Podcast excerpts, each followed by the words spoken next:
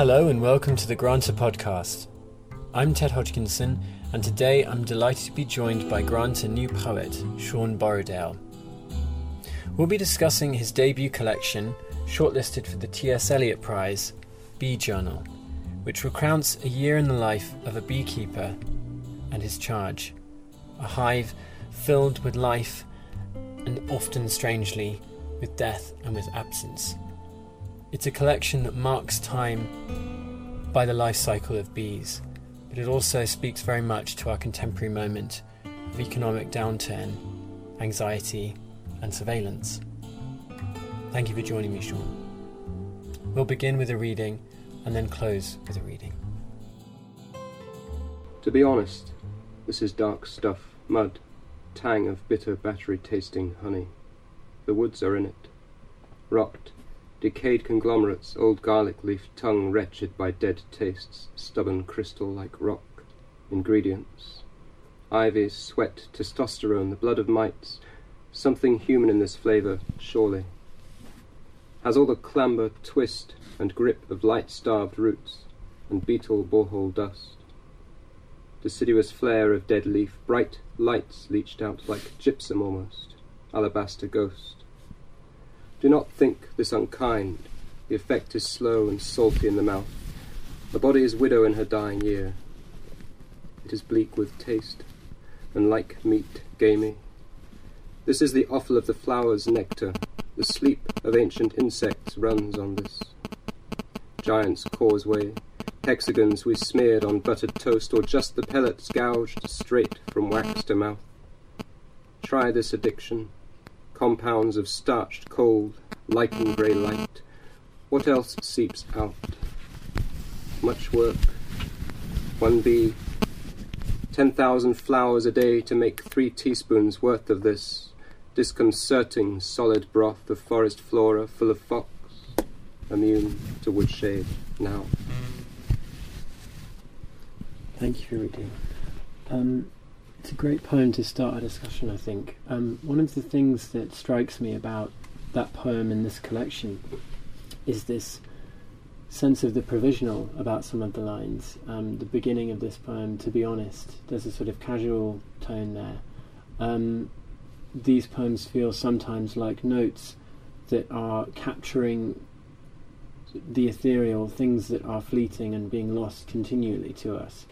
Uh, and it seems that their their urgency, their job, is to capture those things in language, and, and it's it's extremely um, there's an extremely um, deft sort of acoustic sensibility that's capturing those things, but there's also this sense of there being, in some way, a sketch for for something greater, for something um, deeper. And I wanted to start by asking you about how you go about this. I know that you are. Uh, you do keep bees, and that this is a real. Um, it's not. Um, it's not a theme you've adopted as a sort of literary device. It's actually also, you know, something you do. So, how does the process of beekeeping and that daily process fit in with the process of writing? And is that note taking? Is did this journal kind of grow from that sort of provisional keeping a note of, of this life, this civilization that, that you have in your in your garden? Well, um, I didn't keep bees to write about bees. Um, I kept them because I was just curious. Mm. Um, it was one of those things that just happened. Um, but I did, I think from the minute, um, from the moment of collecting the bees, realise that this would be a kind of obsession. Um, because it would allow me to adopt a way of writing that I was trying to develop, which was um, to write literally in the moment.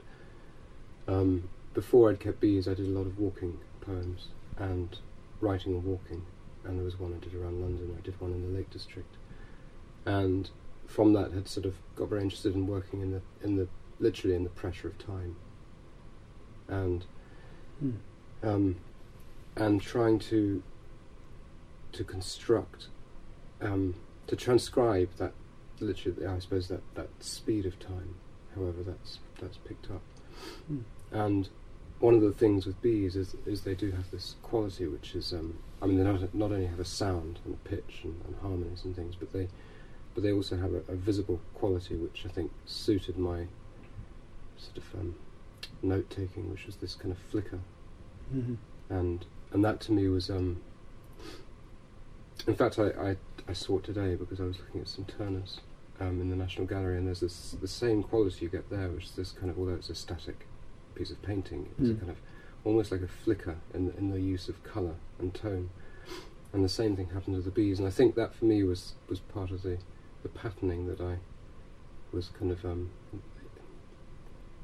in the engagement with, this, with with what I was observing. So the, the kind of correspondence between looking and listening and the act of writing was somehow fused mm. through this kind of flicker of exchange. So that in, a, in that sense, the writing and beekeeping became one activity. Mm. Uh, they weren't separate things. I didn't go away and recollect. Uh, I wrote as I was in the kinetics of, of observing and, and doing what... I mean, I do have a slight resistance against the word beekeeper, because I think the presence of the word keeper sometimes is maybe slightly problematic. But, well, yeah. I was just going to say, actually, that there's a line, I think, in one of the last poems, um, keeping is the problem, mm. uh, I think you say, and... and that's it, for, for a poet for a poet who is so um, interested in that kind of transience and capturing those, as you say, that flicker of of, of vibrancy of life, of nature. Though capturing those things um, seems antithetical to being someone who keeps and and is sort of in charge of, of the life of something in, in a definite sense. Um, I suppose the, the keeping is, I mean, I, I mean, it is a kind of, um, there's two facets to it really, because, um, I mean, you as a, as a writer you keep, because you, you write down things in a sense, so you keep, mm. you you try and hold something intact in a certain pattern. Um, it's not simply spoken, it's written. Um, mm. So in that sense there is there isn't a notion of keeping, but it, it was kind of a question as well, as much as anything that arose in, in the sort of in the project of, of keeping bees. Mm. Um, that word as well has um, it has an emotional resonance to it as well, because it sort of implies responsibility, and because you're um, because of the, the way in which the bees are a sort of domestic scene in a way. I mean, all the thermals of their um, their feeling and their sort of um, terror at certain points of the year when the winter starts to set in, and the there's a jubilation during spring. You know, you're you're sort of at the helm of that in some way, even though you're also outside of it, and you're in this precarious position, sort of, I guess, a little bit like a father, because you didn't actually give birth to the bees, you didn't um, incubate them in, in as they did, as the queen did, and as the as the bees themselves did, but you are responsible for them. So there's this sense of it being. I read a lot of these poems as a sort of as a very close domestic poem about people leaving um, and time passing, and there being someone who's kind of manning the, the fort continuously. And do, as well as allowing you to write in the moment, did, does writing about bees, does that allow you to, into other subjects, time, decay, family? Sure, yeah, very much. Um, I mean, it's it's husbandry, isn't it, on one level? So, and, and as you say, there's a kind of parental sense of duty and and um, care, and em- empathy, I think. But it does also lead one to, to think about other um, qualities like time. Um, I think Samuel Beckett called time a monster. It's sort of for me, and for me, it's a sort of. Um, something which I've sort of become, because I'm trying to write in the moment, or have been in certain poems and pieces of writing, um, that it does have a kind of monstrous scale, which is, most of it is out of sight, or out of reach, that it's literally sprawls. So so having a a, um, a close scrutiny of, of one thing um, does, does kind of give you those those measuring points. Um, mm. You can you can literally chart a graph or a change. Um, so in the, in a sense, that's become a subject of the poems. Because time is very important. I mean, the, the journal is structured in with, with dates, and it's following more or less the course of a year, it seems. And um, I, when I read this collection, I don't think of it as... I think if I had to say one theme that it was about, I would have to say time, because I don't... Whilst it is exquisitely observed about the life cycle of bees, and, and they, it feels to me as though there is something...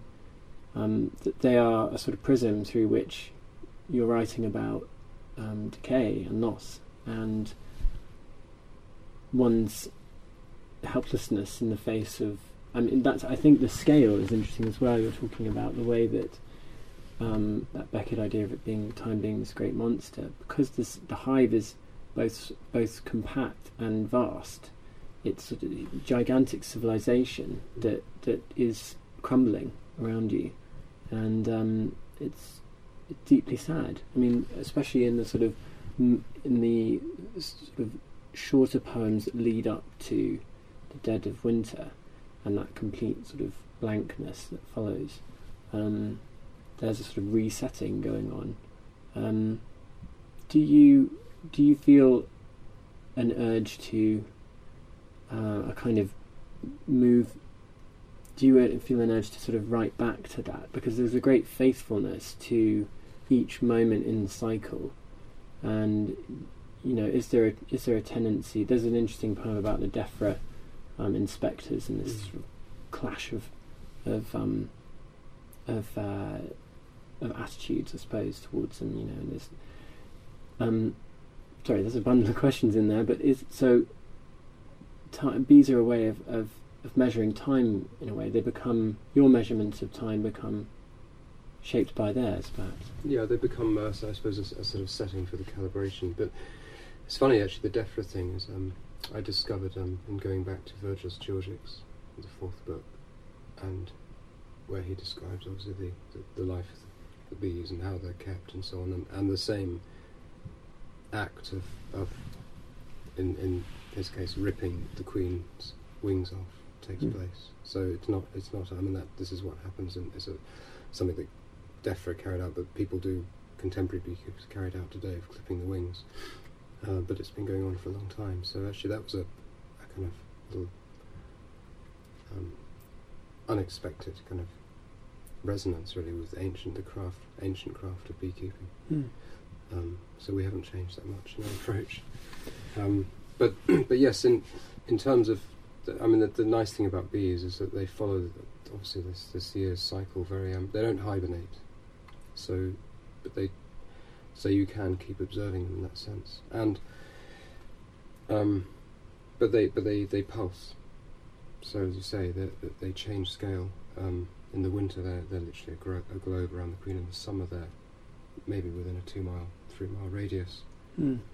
But they're still one colony, even though they're dispersed. Is that what draws us to them? I th perhaps because we're so kind of marooned in, in our individual identities, is there something that compels us about bees, this idea of perfect harmony, perfect union with with your with others? You know, is that, there's sort of, for human beings, there's a, it's not always as, as straightforward as that.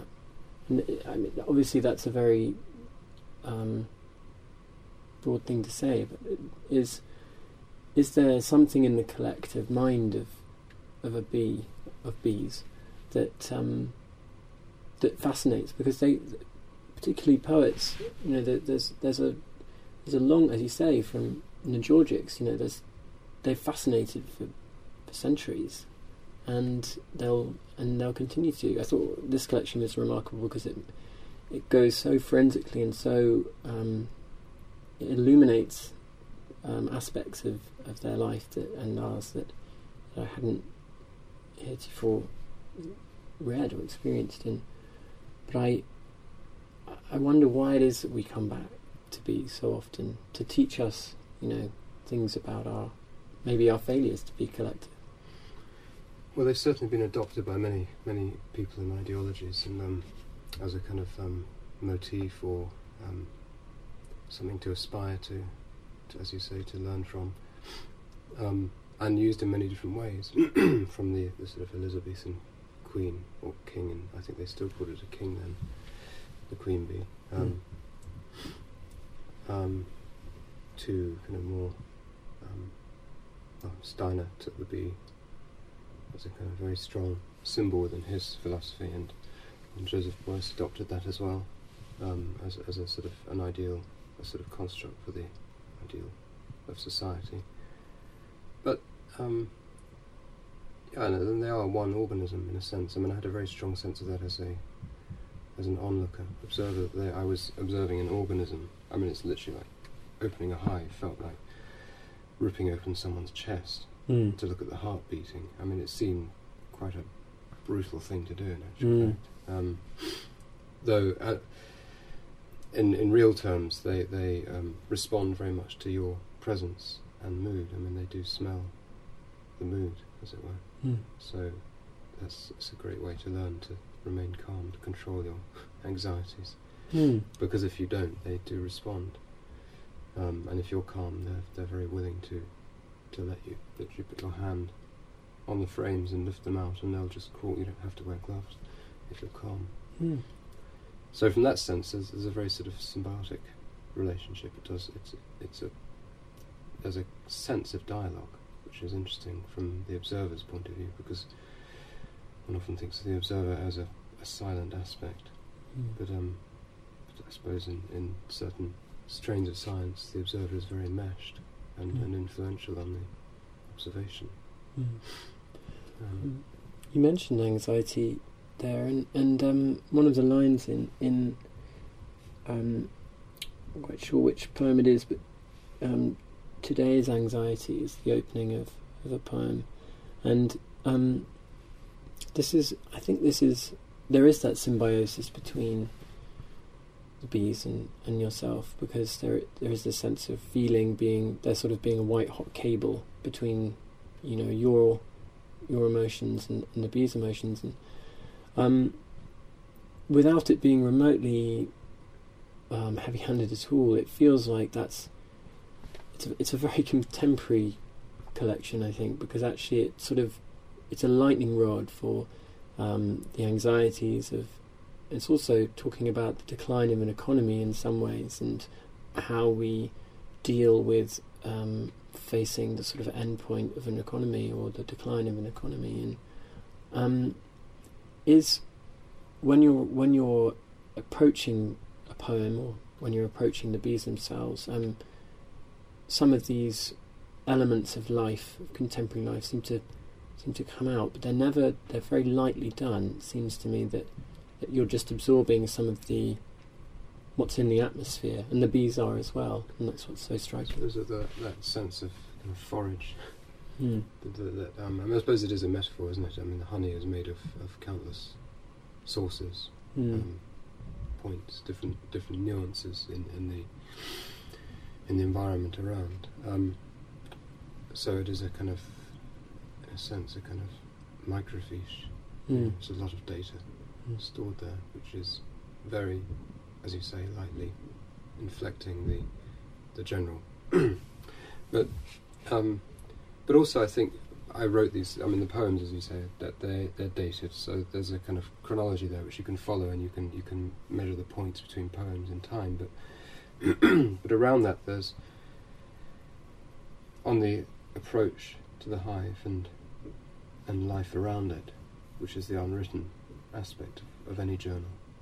Um, there's a lot of thinking that takes place, so that in a, in a way, although the poem is written in the moment, the, the poem has already been partly sketched out, or there are aspects which are lying latent.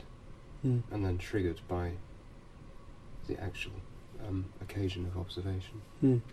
Mm. So in that sense, there's a lot of things that, that kind of crop up, um, which mm. are being considered, I suppose. Mm. Um, technology is interesting as well. I mean, the the way that you visualise sometimes your, as you say, the microfiche there, there's a beautiful line in one of the poems where you describe Um, pulling out one of the, the trays as a, a motherboard, um, the, you know the, um, and I think there is this sense of the hive being a piece of technology, a piece of natural technology, but also It also seems to be there seems to be there seem to be comments about surveillance as well, about the way that the bees watch themselves and the way that you watch the bees. Um, you mentioned earlier that it's a sort of obsession, um, and naturally so. But um, how I mean, that again, very lightly inflected. There seem to be, I mean, the bees are hyper-connected, and so are we now. I mean, we we're, mm. we're as individuals, but we we buzz around the internet all day long. That's most what most people do most of their day, it seems, and uh, you know it, the, the bees have been doing that forever. And um, you know, did you see do you see the the hive as a sort of piece of technology? It's definitely a piece of technology. I mean, there's in fact there are two um, entries which contrast the the kind of beekeeper's technology with the wild state um, of, of this sort of um, Uh, what beekeepers call burr comb, or brace comb I've called it in fact in, in the poem, but brace comb braces if you leave gaps in your hive. There's this kind of precise gap called the bee gap. I can't remember what it's actual, it's a few millimetres, it's, it's enough for a bee to get through. Mm-hmm. If that gap is any bigger in a, in a man-made hive, the bees will start to fill it mm. with their own comb. Mm. Um, their own comb is very much more amorphous. Um, so we've regularised what the bees do for our convenience. Um, so there's an interesting kind of point between natural state and, and human technology. So this thing of um, the kind of the structuring that husbandry brings mm. is is. But but yes, even so, bees in the natural state, it is very much like um. does feel like technology. I mean, it is built, it's an architecture, very regular architecture, which from, I mean, it's fascinating just to look at. I mean, it's it's a marvellous thing to mm. see. I mean, it's beyond the human sense of um, of natural order in a way. I mean, until you really start looking at everything, if you look at your own fingerprint, you mm. you would almost feel that you couldn't claim it as your own because it's too marvellous to be mm. to be yourself. It, yes. Does that make sense? It's, yeah. um, sort of explaining it rather vaguely, but it's. I think throughout my um, sort of getting to know bees, and especially the first time, the few times I looked at them, um, it just seemed extraordinary. This sort of level of detail and mm. workmanship. Mm. in the hive, and and yes, in a sense, surveillance. I, in fact, th- the thing of surveillance cropped up in an earlier piece when I walked around London, literally just writing what I, I observed for fifty miles, just kind of, again, obsessively. Um, and it struck me afterwards, and I never thought of it at the time, but it struck me that this was just this this line that I'd followed through the city was just one strand of the millions who exist in the city every day on their itineraries, watching mm-hmm. and seeing other people and hearing other things. Um, and that's what a city is composed of, in a way. Mm. On one level, it's just all these, it's porous with observations. Mm. And the same thing in a hive. It's it's you, it's a privilege to have access to that. Um, and I think it's the privilege of access which is astounded me more than anything as a, as a, someone working with bees. You can literally open it, mm. and and I'm envious of scientists and, and and very accomplished beekeepers who can literally read the behaviour, and they can read the waggle dance and determine precisely where the forage is in the landscape and find. Can you just explain a waggle dance for a second? I well, mean, I, I think I have a vague idea. I can't describe it in, in detail, but they basically orient, they turn themselves from left to right, and they'll they'll do a series of movements um, with a certain angle, and it, it bears a relationship between the position of the hive and the angle of the sun and the position of the forage, or if they're swarming, the position of a prospective home. And those angles can be read, and the number of times they turn will determine the distance. Um, so is this precise kind of navigational? Um, Have you? I mean, did it? Did it? Did it make you do you look at them as a sort of mathematical problem in some ways, because there's such unbelievable symmetry to some of their activities? I mean, that one you just described, the comb itself is such a um, there's there's an ecstatic quality in so many of the poems, and in, in what you just said, that it borders on sort of it borders on the religious, that idea of there being an imprint or or some kind of design, whether it's uh, you know uh, a named maker or just, there seems to be, as you say, the sense of the ecstatic in um, in the near at hand, but perhaps, you know, the overlooked in the near at hand. Um, I think of poems, perhaps the one that you might read um, at the end of the podcast, um, this beautiful description of the um, the flowers in the garden putting on their music clothes, and there being this consciousness to to their environment, this sense of there being no waste, in a way, um, and symbiosis. Um, is it? I mean, has this brought you to moments of what you might call maybe religious fervour? Or I think um, of a feeling going right beyond the, the.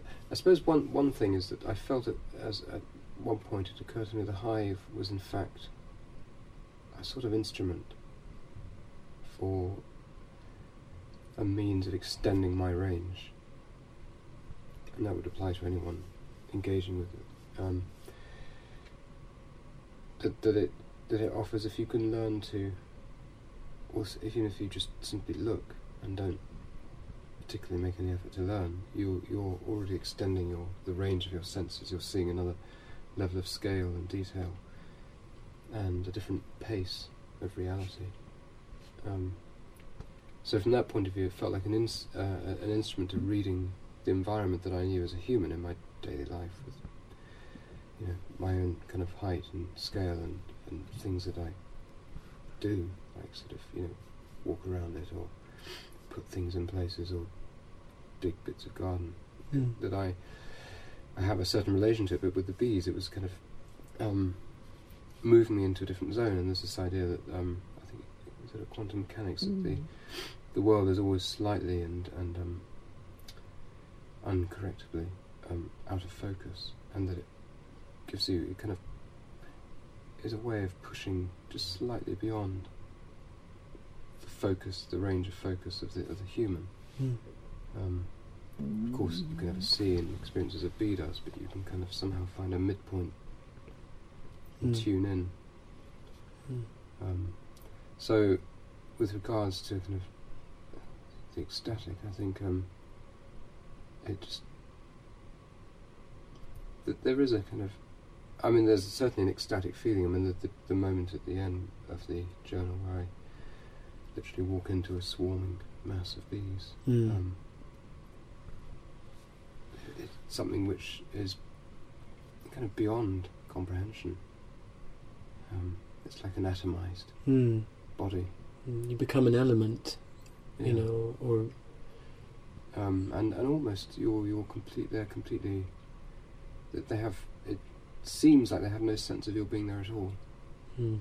If you open a hive, bees will have a sense of your being there, but in, in that state, they are. It seems truly uh, ecstatic. Mm. Mm. And I think um, form is very important here. I think shape and form. Um, I've forgotten the name, but you, you mentioned a couple of times in, in the poem the the old, um, those beautiful ovular Roman gourds. Um, the amphora. Amphora, that's it. Yeah, um, and this, I mean, links a little bit to what we were talking about the hive, about the way that something can be both a piece of technology and also sort of in, in inhabited by nature. Um, form seems very porous here. Form seems like something that you can, um, that can be changed. Um, because the bees themselves are going through such change, um, from from from um, larvae to, um, um, forgive me if I get the the, techno- the terms wrong, but through their life cycle. Yeah. Um, then you have this this poem, and the wasps arrive, which was very very sort of military and strange to have them there. They seem very barbaric by comparison and sort of um, surgical. Mm-hmm. um, and yeah, and that mo- extraordinary moment at the end, where uh, the final poem, where you you're sort of absorbed into this cloud of bees. Um, I, I, perhaps that's something that that a poem can allow, a sort of exploration of that way that we can imaginatively and empathically be other forms. You know, we might see a dog in the street and sort of, um, you know, that, that sort of classic Tolstoyan thing of throwing your your perspective into an animal or, or into another. Um, and perhaps this is a sort of, this is a a mirror ball effect of that, so that you're really sort of, as you say, your range is, is extending in a million directions, sort of like a star, starburst kind of way. Um, mm-hmm. There's not really a question there. But yeah, no, th- there is. I mean, form is, and, and also, um, I suppose that is one of the the, the things that a, a journal allowed as well, that the, the form, I could keep coming back to that, the change in their form, and also the the change in the form of the poem, because I came to regard the journal as one poem rather than lots of poems. Mm. And uh, just as the bees are somewhere between technology and art and natural order, mm. um, that the poem is in a similar state of flux.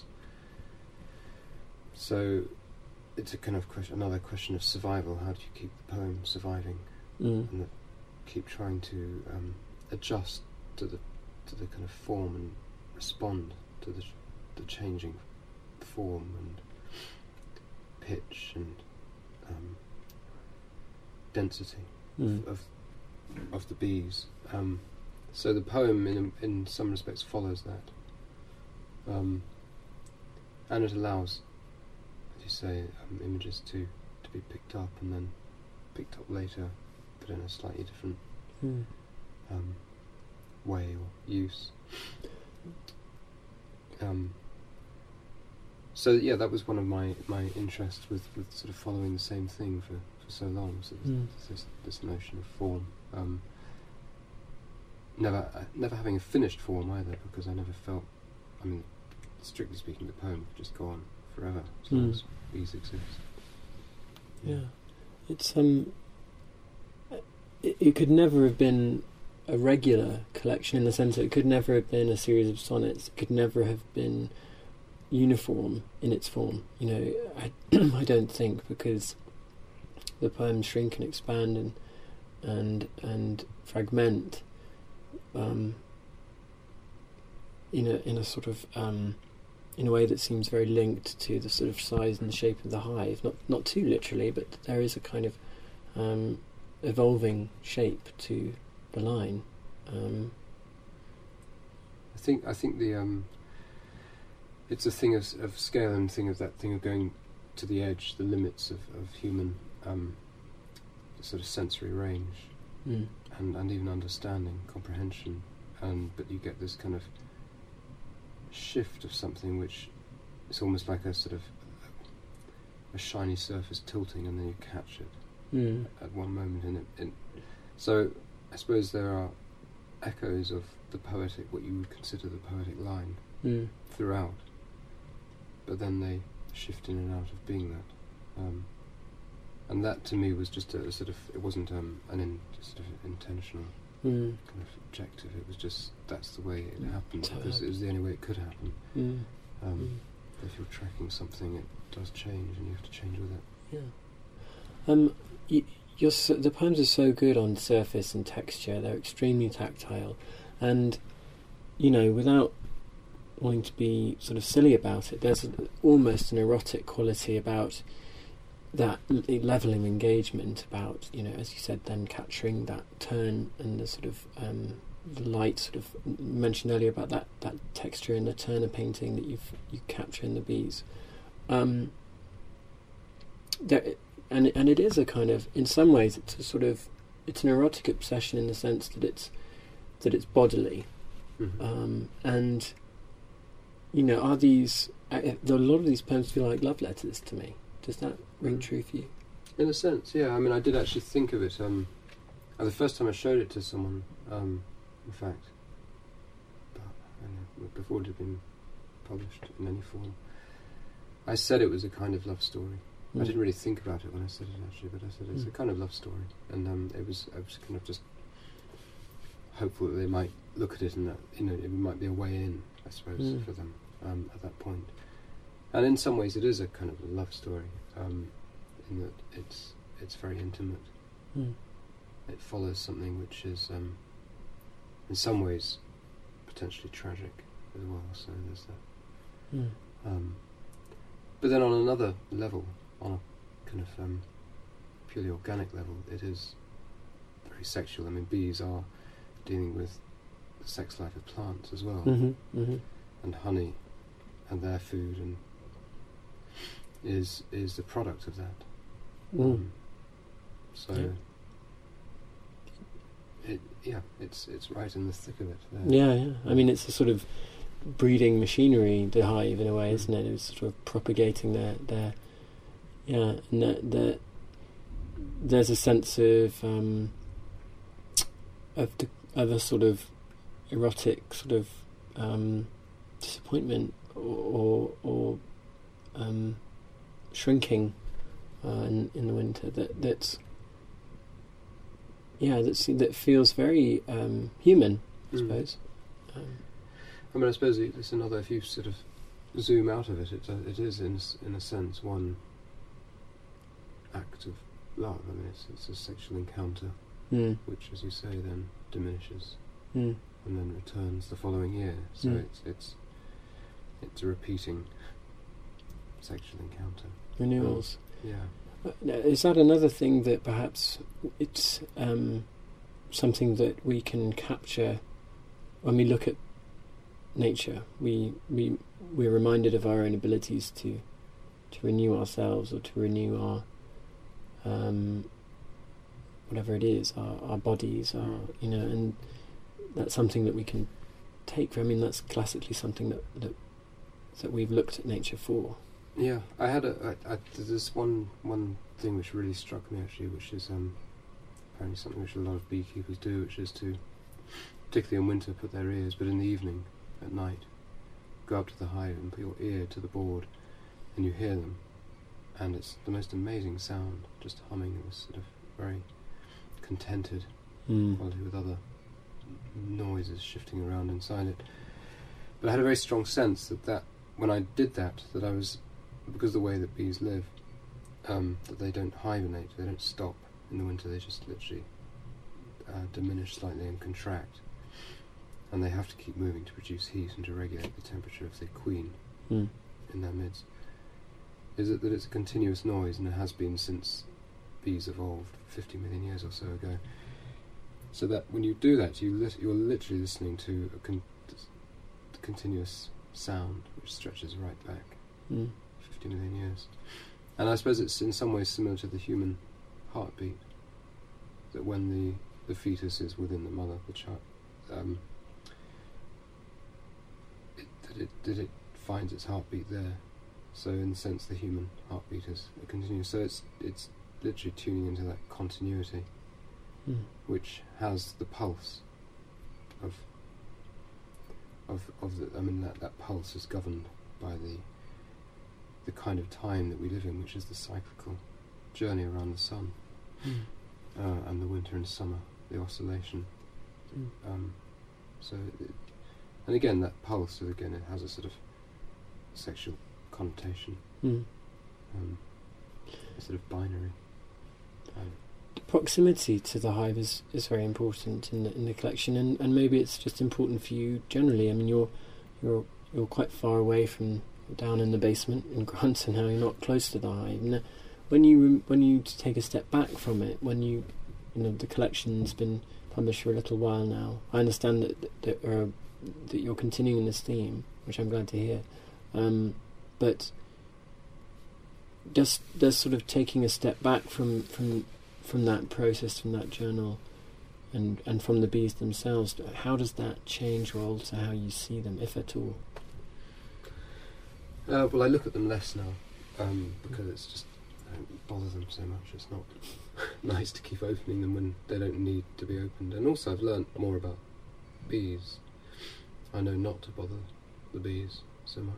Um, I mean, I was fascinated when I began, and so I just literally would observe them. But now I, I'm, I suppose, I know where and how to observe them. Mm. If that makes sense, as a, uh, from the point of view of keeping, making sure that they're mm. still going, and um, but I still love watching them and listening to them. And, mm. um, yeah. But in terms of in terms of the themes that are in the collection, um, I mean, we mentioned surveillance. Do you do you now reflect on those, some of the elements that are in the collection differently in terms of, you know, I think this, it feels extremely timely to me, it's true, but a lot of the issues that the bees face and that you face in this collection seem to be immensely contemporary. Um, how much is too much surveillance? Are we obsessed with, um, are we obsessed with sort of um, economic decline? Have we lost all sense of our sense of renewal? Or so many of those things seem extremely lightly woven into this collection, and yet um, are they things that surprise you when you look at it? Because you must have been, it must have been in there, as you say, like the honey has been, been extracted from the woods. Mm. Um, um, of course they're in there. I'd, I'd be concerned if I lived where I do in time and hadn't I wasn't able to absorb any of the concerns of the time that mm. I live in. Um, that would be a severe act of denial on some level.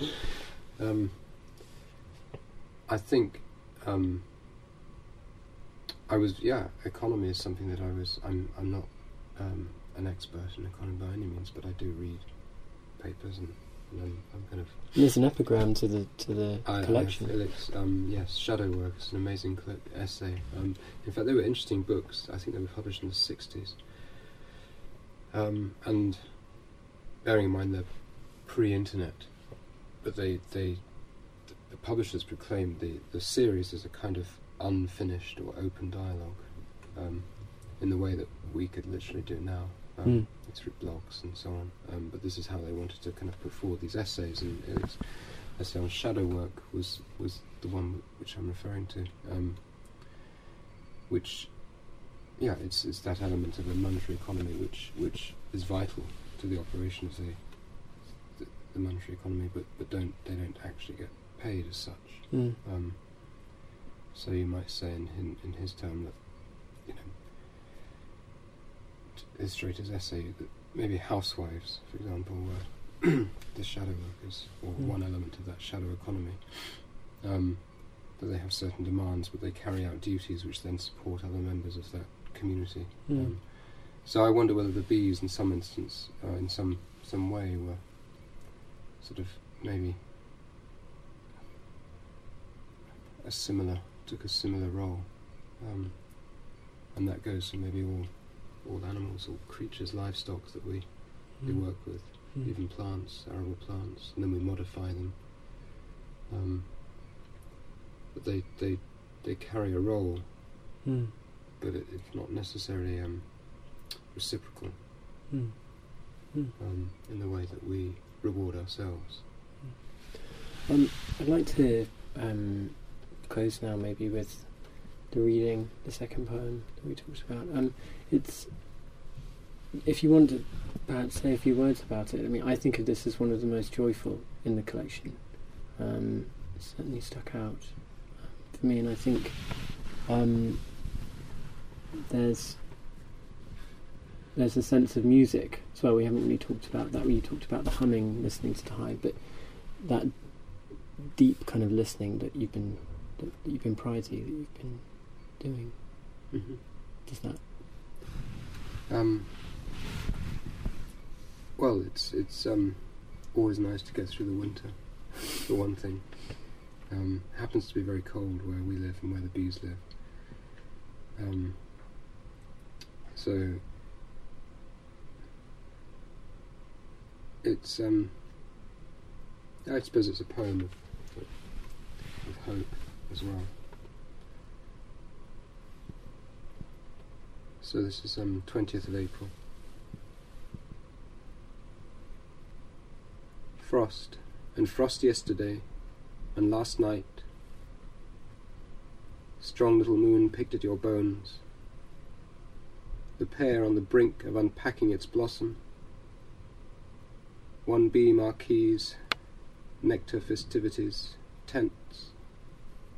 One day only stalls of druggy sugars, the beers of flowers. Everything is dragged awake, puts on its music clothes.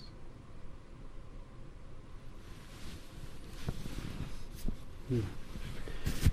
Um, well, thank you for joining me down in the basement. Um, it's been a real pleasure talking to you, uh, and I really look forward to seeing. Uh, can you tell us a little bit about what you're writing at the moment? Um, what am I writing at the moment? I'm writing several things. Um, mm. well, I'm I'm following similar themes. Actually, I, I haven't told anyone at all what I'm writing at the moment, but um, but it was written. What I'm writing at the moment was written at the same time as Bee Journal, in fact. Hmm. And shares, I suppose, um, shares the same landscape, hmm.